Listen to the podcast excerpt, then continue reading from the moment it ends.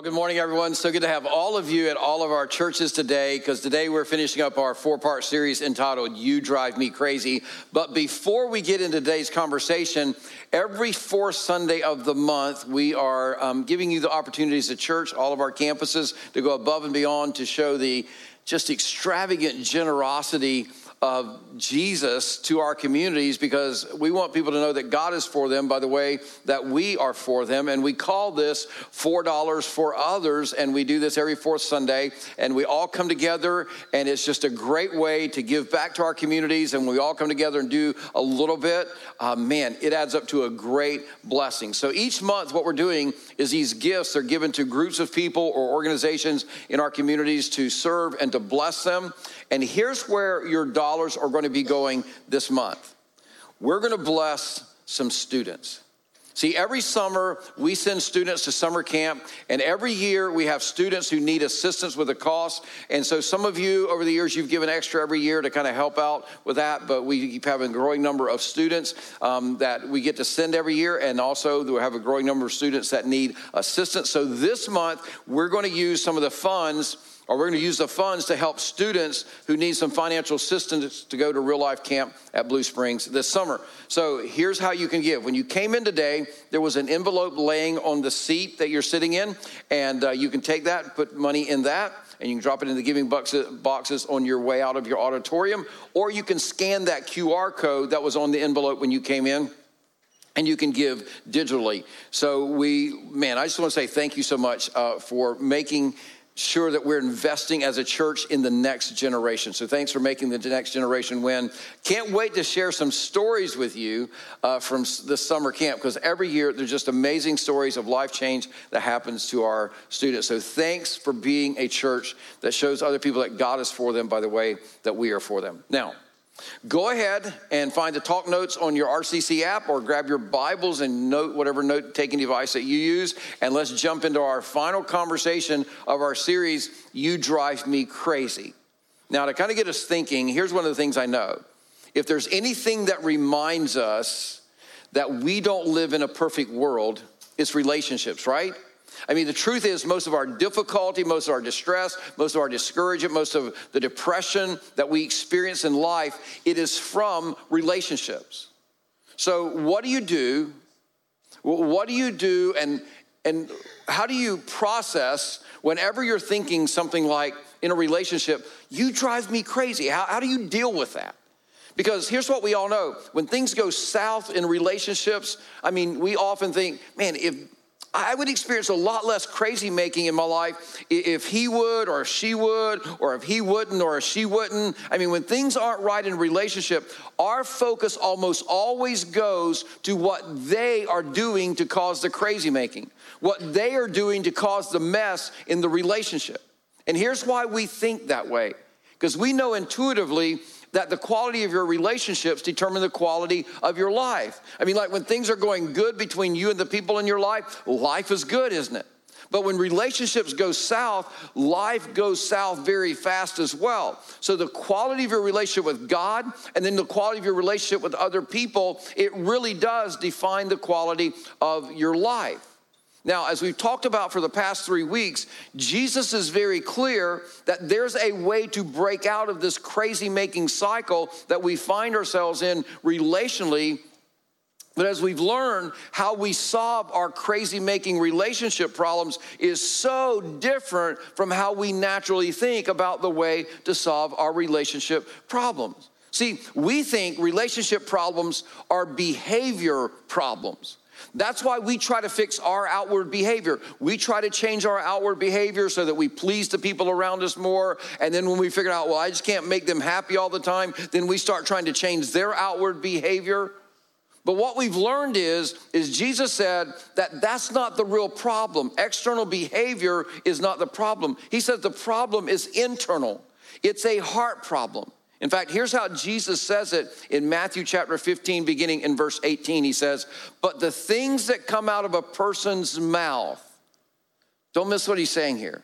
He says, But the things that come out of a person's mouth, they don't come out of their mouth because of what happened, because of what somebody said, or because of what somebody did, or because of a circumstance or situation that they experienced. He says, no, the things that come out of a person's mouth, they come from the heart. And these defile them. And then he goes on, for out of the heart comes evil thoughts, murder, adultery, sexual immorality, theft, false testimony, and slander. So Jesus is very clear in this statement that he's making right here that our heart shapes what we think, our heart shapes what we do, our heart shapes what we say, and more importantly, our hearts shape how we react.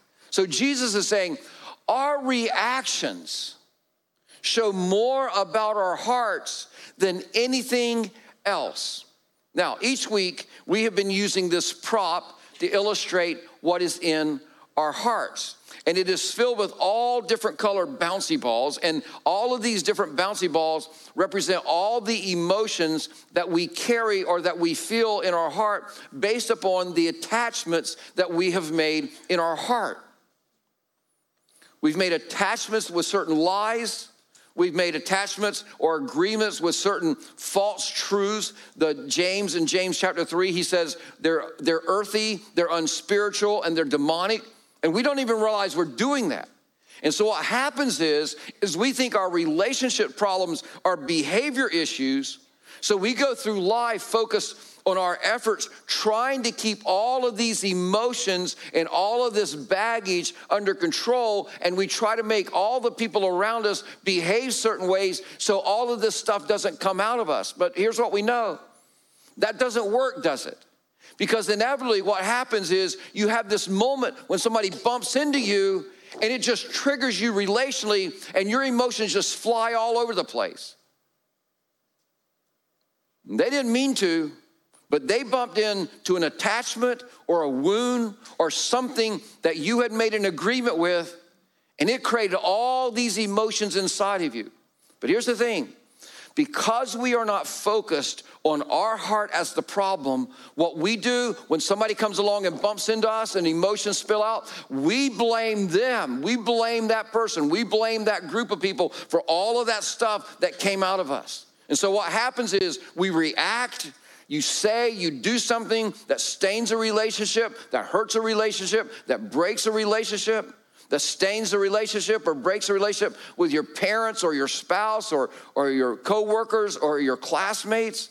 And you think the reason that relationship got broken or got hurt is because that person or those people they created the conflict and it's their fault that they bumped into you and made all those emotions come out of you. But here's the truth what comes out of you in every reaction, don't miss what I'm saying here, this is so important. What comes out of you in every reaction, it's because that is what is inside your heart. So, through this sermon series, we've been learning this that the condition of our relationships has as much to do with the health of our hearts as it does with the behavior of others. And that is why we're spending four weeks looking at what Jesus has to say about relationships. So, today, what I want to do is I want to look at another crazy making attitude or another crazy making attachment that we allow to attach to our hearts. And here's the thing when we allow this attachment or this attitude to be a part of our heart, what happens is, is it fills our heart with all these earthy, these unspiritual, and these demonic emotions, these thoughts, and these processes. And what we do is we destroy our relationship with God and we destroy our relationship with other people. Now, to help us understand how this how we make this attachment or this attachment that we have in our heart, I want you to look at this circle on the screen here. I want you to imagine that this circle it represents a relationship in your life where there is some crazy making, where there's some tension. There's always some tension. Now, here's the thing. If you're sitting beside them, don't point at them. Don't say you're the circle. Don't, don't even say that. That would be crazy making on your part, right? But maybe there's somebody that you live in the house with, that you work with, that it's just every time there's a decision to make, every time there's a problem to solve, every time there's always some crazy making, there's always some tension, there's always an issue. I mean, maybe it's an ex, an ex boyfriend, ex girlfriend, ex husband, ex wife who's been a pain in your life, and, and there's just always this tension. Or, or maybe it's your current spouse or son or daughter that you always find yourself fighting with or having tension with. I mean, you, you can't even make a decision about where to eat lunch, you know? Like there's always a fight out of it, just some kind of tension going on. So, this circle right here represents a relationship that really bothers you right now. There's miscommunication, you can't seem to connect. The one that always ends up in a fight or tension. Now, I want to ask you a tough question, but first let me give you two qualifiers. Because this question is not a gotcha question. It's not a bait and switch to make you feel like that you did something wrong. And two, you, don't have to tell anybody the answer to this question. This is just between you and God. So, everybody ready? Here's the question If this circle represents the totality of your conflict, your crazy making, or the tension in the relationship, if all of the problem is here, what percentage of this circle represents your part, your responsibility in the conflict? Now, for some of you, you would say, well, half of it's my fault or my responsibility. I'll own that. Or, maybe you would say, nah, it's only about 25%. It's just 25% my fault, my responsibility, the rest is there. But most of us, most of us, if we were totally honest, we would view our conflict, we would view our fights more from this idea that, ah, this is me. It's this is my part. This is all. All the rest of them, they did this and this and this, and they did this the year before, and they did this the year before. They keep doing this over and over again. And I only do this because they did all of this. Now, here's the thing my goal today is not to convince you that your responsibility or your part of the tension is bigger than you think it is. But I do want you to consider two more questions to see if this attachment or how much you have attached this attitude to your heart. Here's the questions what part of this conflict do you spend your time thinking about the most? The part they did, or what's your responsibility?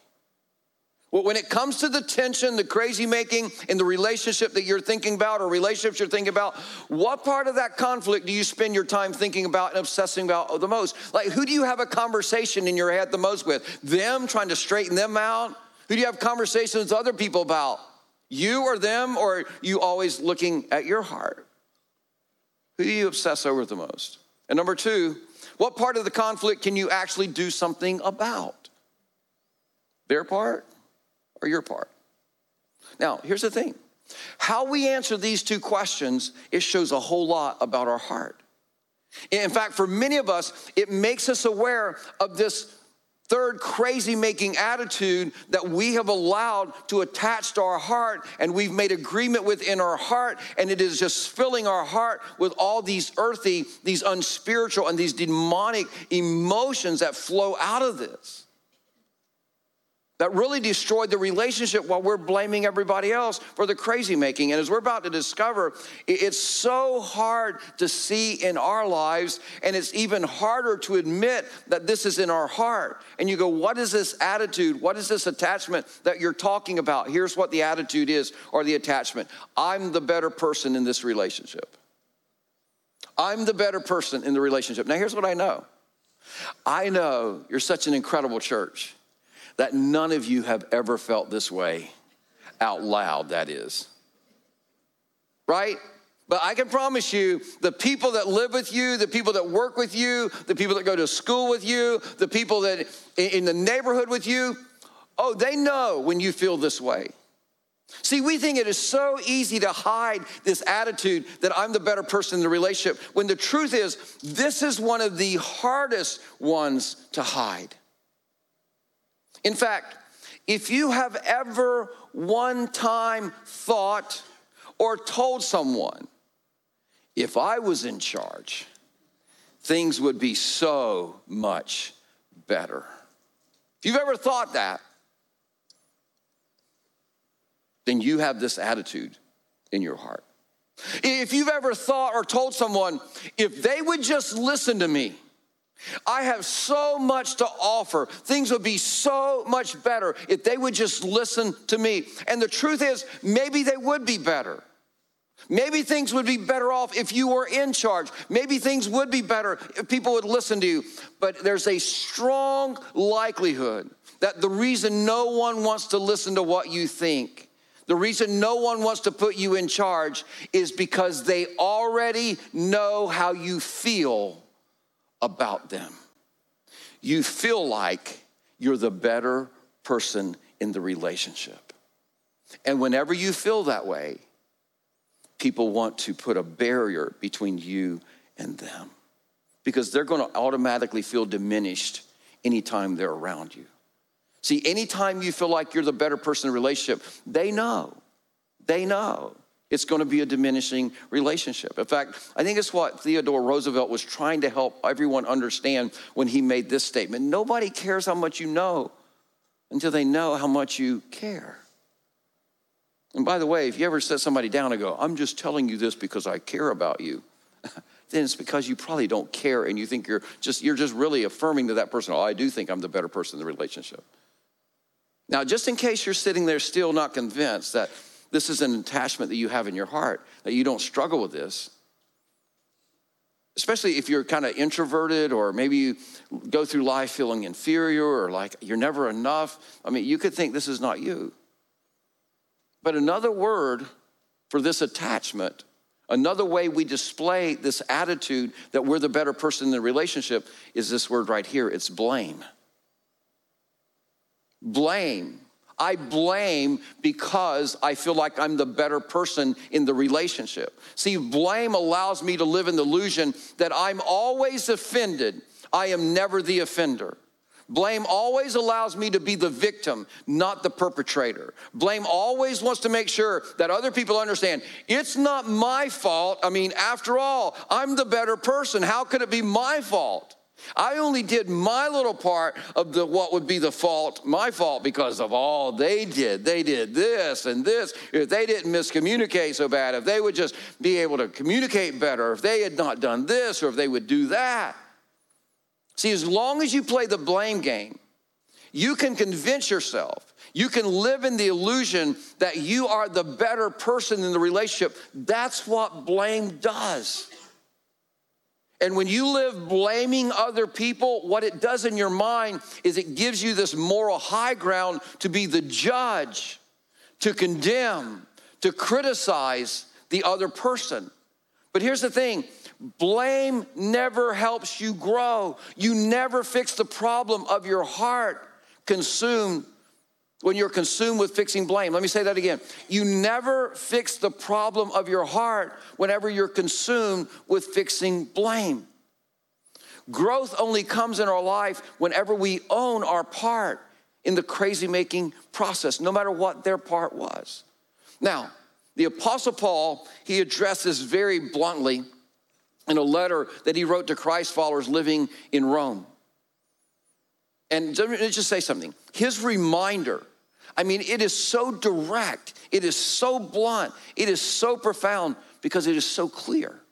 So if you got your Bibles, I encourage you to follow along in Romans chapter 12. Romans chapter 12, we're going to begin in verse 18. Here's what the Apostle Paul says He says, If it is possible, as far as it depends on you, live at peace with everyone. Now, here's why this statement is so important because a relationship that is characterized by crazy making, where did we say you tend to spend all of your energy focused on that crazy making? You focus on what? The other person, what they did. And, and the Apostle Paul says, no, no, no. As far as it depends on you, but for most of us, it's what the other person is doing. All of our energy is directed is if they would change, if they would quit doing this, if they would start doing that, they just get over themselves. If they would just repay me, if they would just, if they would just, and we just put this, if they would, then we could have a great relationship. And the Apostle Paul goes, no, no, no, no. If you want to have a great relationship, you have to change where you spend the focus of all your energy when it comes to crazy making in the relationship. In other words, if you claim, I mean, this relationship is impossible, I can't do anything to make it better because it's not my fault, then the Apostle Paul would say, well, you're not totally being honest with yourself about what you can do. You're deceiving yourself and you've fallen into the blame game. Now I'm to just tell you, this blame game, it is dangerous for a couple reasons. One is this, is you can't blame your way to a better relationship. I mean, it just never works. I mean, you've ever asked somebody, hey, how did you fight? How did you finally resolve that fight and reconcile that relationship? Like, have you ever sat down with a couple who's been married a long time, or they went through a real season, a dark season, and you didn't know if their marriage was to make it? And you sat down and you asked this couple, hey, how did you guys come through that really dark season? And they look back at you and they go, oh, man, I just started blaming her and she started blaming me, and we just got more intense with our blame. I did more blaming about her and she did more blaming toward me. I mean, we just got, we escalated blame, and everything got better between us. You should try it. You never hear that story. Because here's why you can't blame your way to a better relationship or a better future. You only blame your way to a future that repeats the past. Listen, this is why some of you, you can tell stories of what people did last year and the year before and the year before, and you're always the victim. If this hadn't happened to me last year, and if this hadn't happened to me the year before, and this hadn't happened to me. See, the reason you're historical is because you're blaming everybody else, I'm not looking at your heart. So, blame just makes you repeat the past in your present and take it with you in the future. That's the second reason blame is so dangerous because blame enables us to smuggle our issues into our future relationships. So blame lets you turn this blind eye to these issues, these attachments in you, and you're all focused on the other people. But in the course of doing that, you deceive yourself into smuggling your issues right into your future. And you don't even realize it.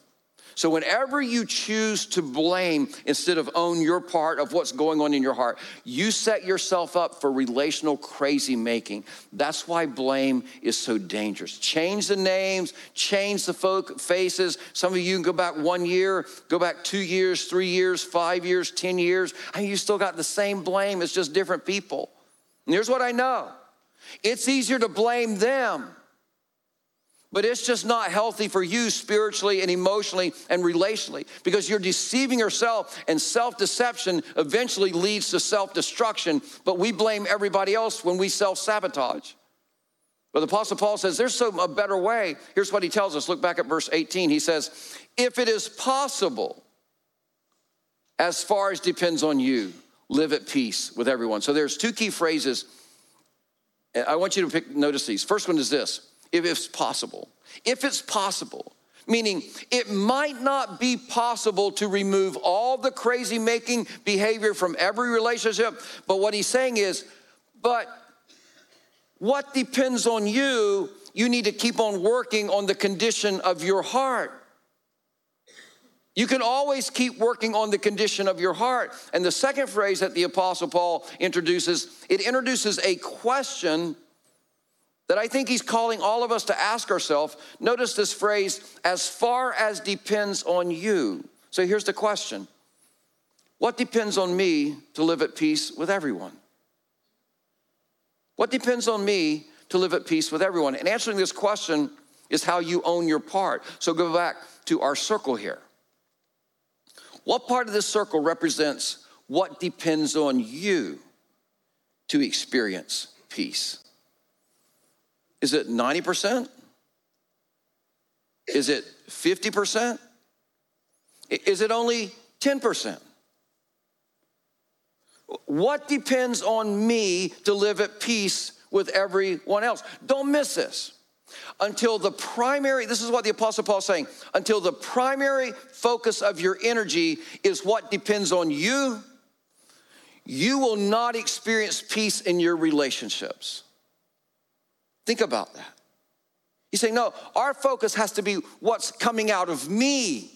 Not what they're doing, not what they're saying, not what they're not doing, but what depends on me. Now, there's another three word phrase in this verse, verse 18, that we could so quickly skim over, where the Apostle Paul says, as far as,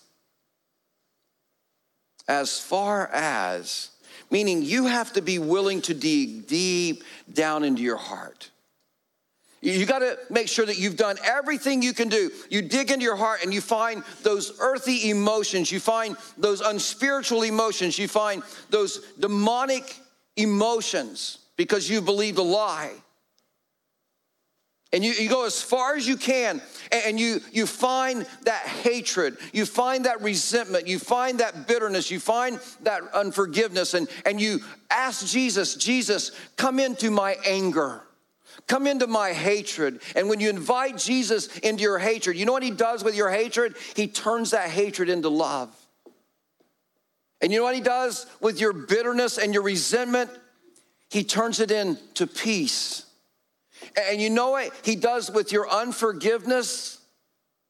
He turns into patience and kindness.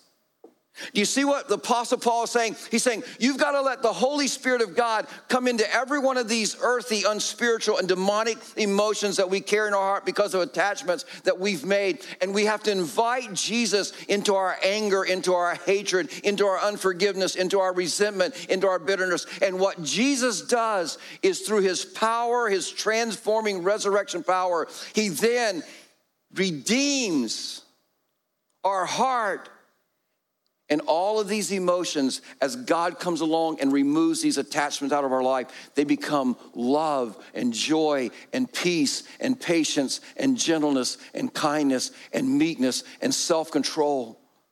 And so the Apostle Paul says, Can you go any farther? Can you let the Word of God, which is sharper than any two edged sword, go deep into who you are?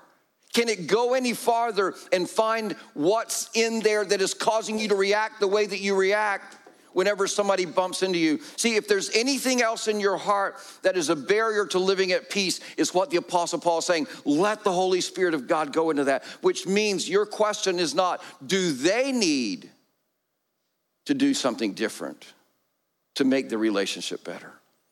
But can I open my heart?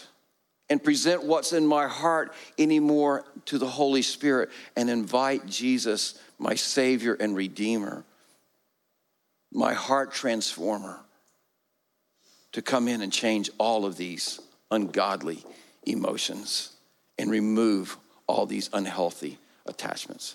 Listen, when you develop the discipline of holding yourself accountable for your part in the crazy making process, it's then that you can live at peace with God and yourself. And when you're at peace with God and yourself, it is far easier to be at peace with other people, even when they bump into you. Because then when they bump into you, it's not all these crazy making emotions that come out of you. It's the unforced rhythm of grace, of love and joy and peace and patience and gentleness and kindness and meekness and self control. But you think, oh, wow, that's pretty amazing. That's what I want, but it doesn't stop there. Beginning in verse 19, the Apostle Paul, he helps us to see what our reactions look like when we're committed to focusing on our part and inviting the Holy Spirit to go in and take the sword of the Word of God and just let the Holy Spirit just dig in and clean that stuff out. Notice what he says. Here's what he says Do not take revenge, my dear friends but leave room for God's wrath. For it is written, It is mine to avenge, I will repay, says the Lord. Now, some of us read this and, and we think, Well, I don't take revenge. I haven't cut anybody's tires lately. You know, I haven't done that. But, but don't miss this revenge. Revenge is just not an outward thing, revenge is also an inward thing. So, blame is a form of revenge. See, for most of us, we think revenge is this external retaliation. Now, it can be internal retaliation as well. It, it, it can be that external thing hey, I, am to do this and I'm to get you back for it. Sometimes it is, but most of the time, revenge is an internal thing. See, revenge is blame, it's gossip, it's criticism, it's condemnation, it's holding a grudge.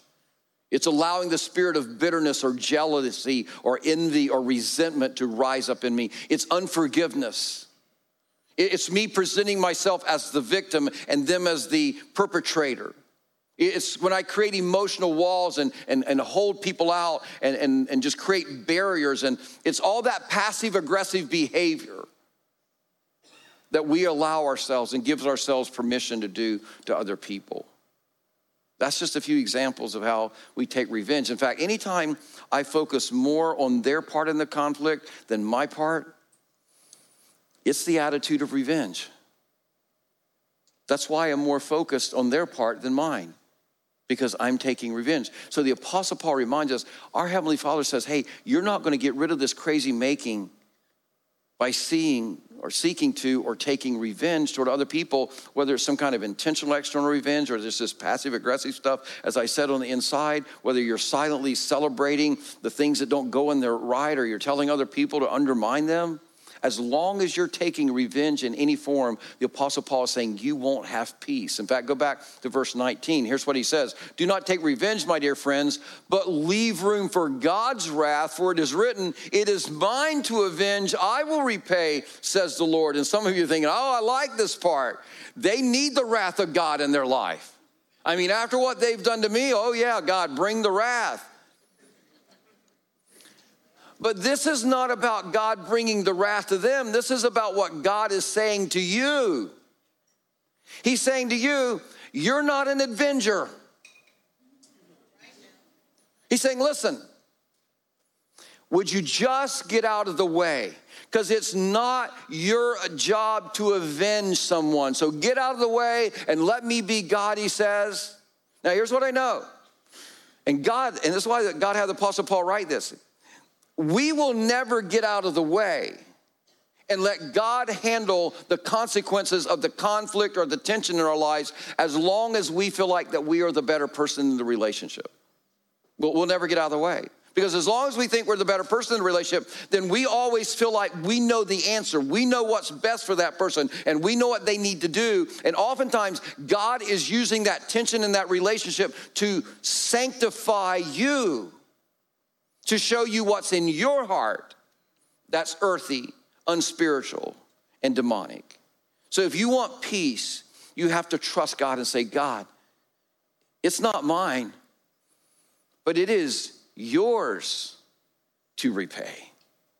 It's not my job, God, to make them pay in any kind of way. And so you look at God and say, God, just as you've forgiven me, I, I forgive them. And here's why because unforgiveness blocks God from any relational conflict or problem that you have. But forgiveness, what it does is it invites God in to get involved in the relationship.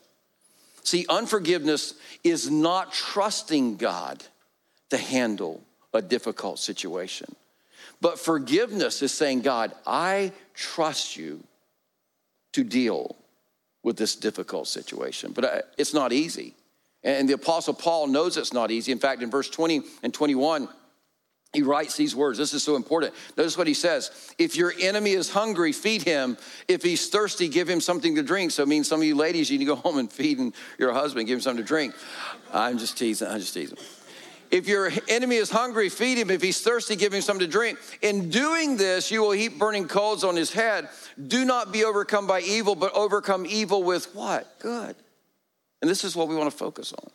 See, relational difficulties are not easy to overcome, and they often overcome us. And do you know why they often overcome us? Is because we get so focused on what they are doing or what they did to us that we're overcome by it. But the Apostle Paul, he's reminding us, he says, hey, here's how not to let that crazy making overcome you. You start focusing on the health of your heart because the only way that you can feed your enemy or give them something to drink or help them in any way is if you have a healthy heart. See, you know the health of your heart. You know the health of your heart by the reactions in your life. Remember, your reactions show more about your, the health of your heart than anything else about you. I mean, think about the reactions of Jesus. Think about the reactions of Jesus when difficult things happened in his life. When they were nailing him to the cross, what came out of Jesus' mouth showed exactly what was in his heart. What came out of his mouth? He says, Father, forgive them. They don't have a clue what they're doing to me. That was what was in his heart. When Judas was in the process of betraying Jesus, his reaction showed what was in his heart. He stooped and he washed his betrayer's feet, and Judas had already made the deal to repay him. I mean, Jesus then, in his darkest moment, he experienced Peter deny him three times, even with cursing and swearing. And after the resurrection, he knew where Peter would be, and he goes and finds him, and he calls him and he invites him to breakfast. And he says, Hey, Peter, I want you to live out your potential. Will you be one of the leaders in my church? Will you be one of my under shepherds and shepherd my flock? Listen, in every reaction of Jesus, he modeled for us what a heart looks like that is filled with the fruit of the Spirit of God, of love and joy and peace, so that when somebody bumps into us, even to the point of betraying us, that we have to go to the cross and die the most brutal death ever, that we can wash their feet, that we can say, Father, forgive these people. They don't know what they're doing. See, the issue is not that they bumped into us. The issue is what was in my heart. Jesus modeled for us that peace begins when our demand for payment ends. You, you could say it this way Jesus modeled for us peace begin when our desire to prove that we are a better person in the relationship ends. Listen, if there was anyone who was the better person in the relationship, it was Jesus. He was God in human flesh. And people bumped into him all the time. But you know what came out of him? Love, joy, peace, patience, gentleness, kindness, meekness, self control. Listen, every relationship you're ever going to be in is going to be complicated. You want to get it right? I want to get it right. Because we all realize the quality of our life is really determined by the quality of our relationships. But you can't keep doing relationally what you've always done and expect to get different outcomes. You can't keep reacting the way you've always been reacting and expect to have better relationships. You can't continue to live with the crazy making attitude that you are the better person in the relationship. You have to come before Jesus and say, Jesus, my pride has created all these attachments that we've talked about in my heart. And these attachments have created all these earthy, all these unspiritual, all these demonic emotions to flow out of me. So I'm asking you, Jesus, today to come in, use the word of God, which is the sword of the Spirit, to cut out this attachment, take it out, remove it. So that all this junk that is in my heart, it can be transformed. So that instead of my heart being filled with all these unhealthy, life destroying emotions, the fruit of God's Spirit can be what comes out of me because that's what I'm filled with when somebody bumps into me. So, will you stop focusing on what everybody else is doing? Will you own your attitude, what you did? Own what's in your heart. And I promise when you start doing that, watch how free you become. And most of all, remember, God loves you so much that in your darkest moment, when you were still an enemy of God, when you were at enmity with Him, Scripture says, Christ died for you to make avail- forgiveness available to you. You don't have to live with all the guilt and shame that many of you live with because you create all these messes in your life. The Apostle Paul is saying, listen, as far as depends on you, own them, confess them, and then live in the freedom of the forgiveness that God offers to you so that you can live out the unforced rhythm of grace, which is the fruit of the Spirit of God in our life. And I'm just telling you, the combination of your humility and God's incredible grace is going to bring you peace with yourself, it's going to bring you peace with God, and it's going to bring you peace with others. And because we want that so desperately for all of you, when you came in today, there was a card on your seat. One side is just a reminder of this series and our big takeaway from this series, but on the back side is a reminder of the three attachments that we have talked about over the last three weeks. They're all built on pride or rooted in pride. And all these attachments just remind us oh, this is what I'm doing to sabotage my relationship. So, will you take it with you? Put it somewhere.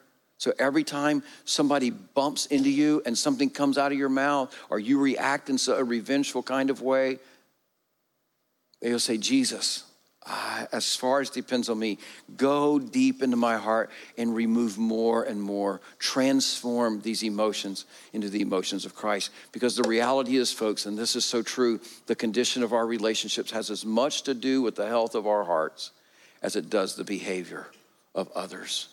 And Jesus proved that in his darkest moment because his reaction and what came out of his mouth was nothing but love, forgiveness, and kindness. And that can be ours as well. Let me pray for you. Heavenly Father, I thank you for just the incredible love that you have for us. That you would open up your eternal wisdom your life giving truth. You'd open it up to us in a way that we could understand. It's why you became flesh and dwelt among us.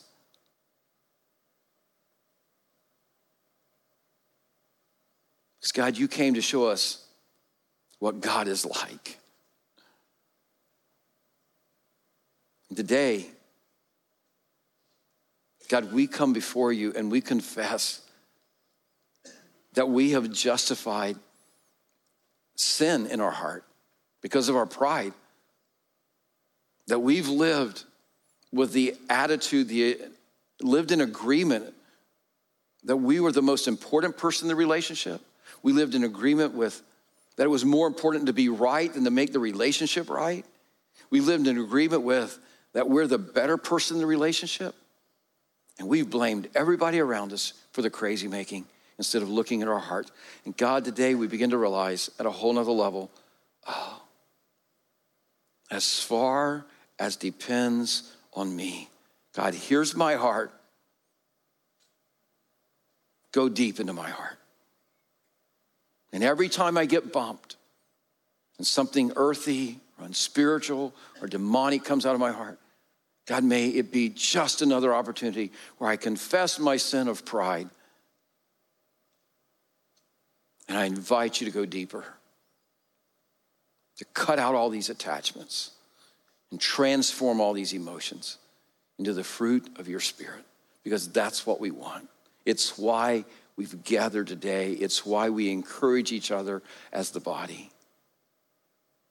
God, thank you for your invitation to be part of your kingdom in this world, and may our lives reflect that through our reactions, just like your reactions.